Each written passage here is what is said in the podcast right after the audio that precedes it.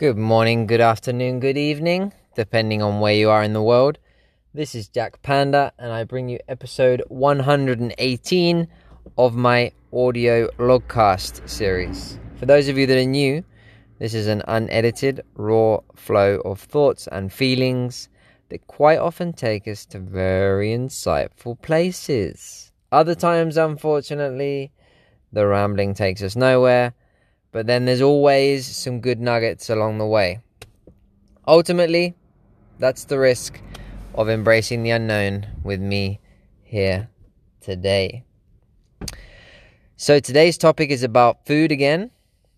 One of my favorite topics. It's about farming, and it's about my visit to a local farm here on Gozo. I've just come from there now, feeling quite inspired to share my reflections and insights after speaking with the farmer and seeing the cows and just feeling the energy in the space and trying to feel into the cows, feel into the family. It's a family-run farm. They've got about 400 cows. Dairy, mainly dairy and veal meat. So obviously the mother cows have babies in order to give the milk, which is, you know, produced for human consumption, and then the babies are taken away from the mothers and slaughtered after like 18 months for meat for the veal industry. So where to start? I was really curious, and I already knew that the farms here are smaller scale. I thought there were going to be a lot worse conditions than they were, even though they're not in the best conditions. They don't graze, and what they eat isn't ideal at all. But the space it didn't feel as dire or as, I don't know, what's the word? Of course, they're slaves. They're exploited.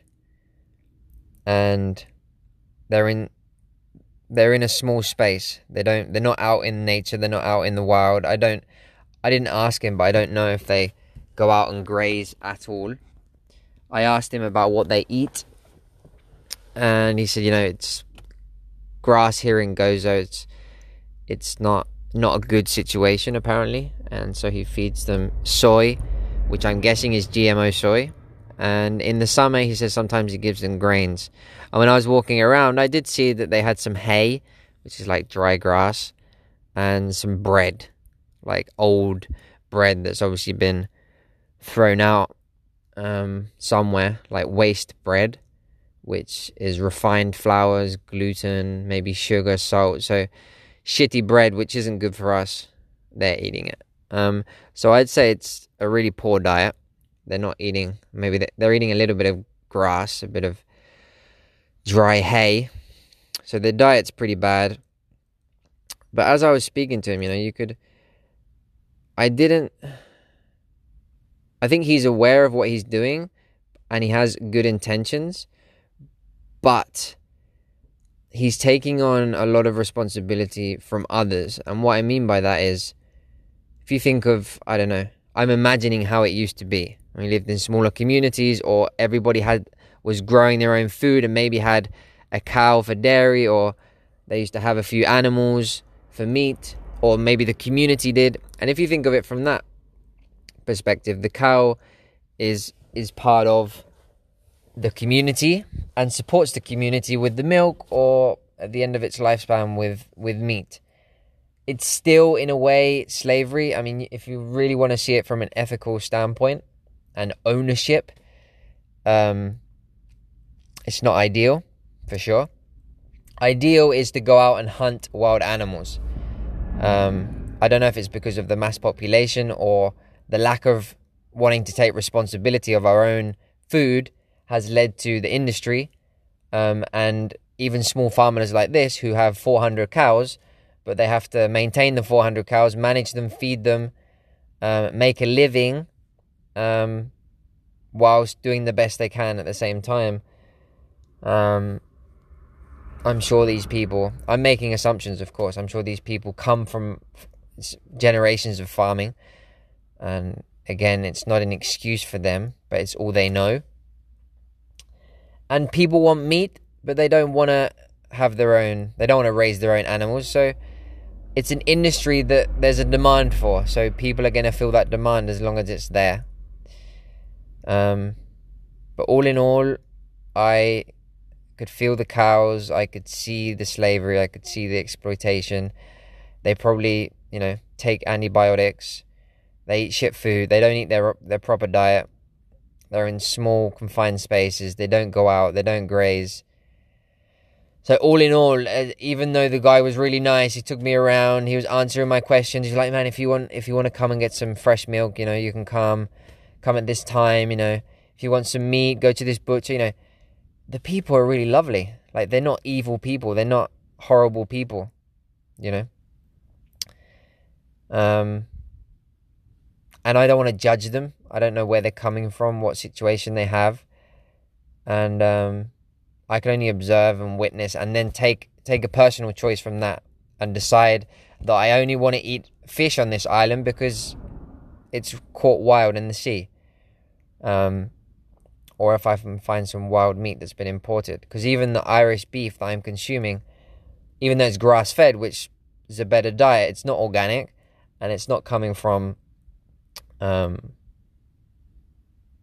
don't know how much they graze and how much... freedom they have, you know.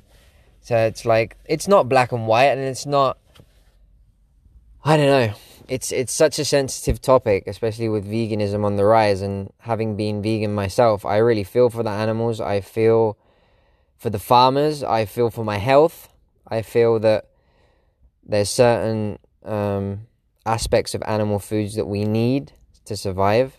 Of course, science is saying that we should be able to survive and thrive on a plant-based diet. But there's so much lobbying and there's so much funding. You know, I really can't rely on studies that are funded by the businesses that want certain outcomes and have certain agendas. Now, I'm reading a book right now which is really, really interesting called What the Fuck Should I Eat? And he goes through all the different, you know, from vegan to paleo. And he talks about, you know, he's been studying for 30 years. He's a clinician. He works at, I can't remember the place in America he works at, but high up there. He's been reading papers for decades.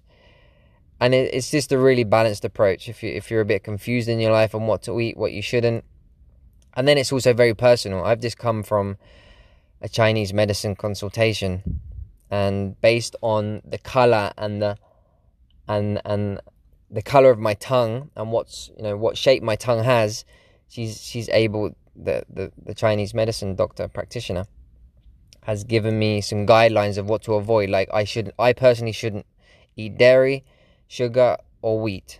Like, I have sensitivities towards these food, and my body's not going to respond well to them.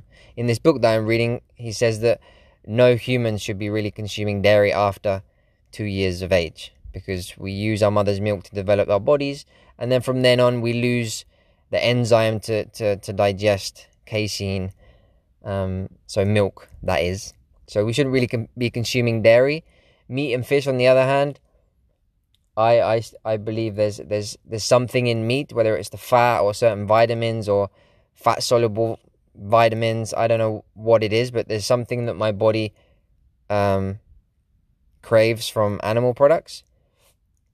There's something in there, and I'm feeling better since I've incorporated them. So I think there's a big part of accepting the death, accepting the exploitation in part, the slavery in part, even though I don't fully agree with it. So it's a very, they call it a grey area.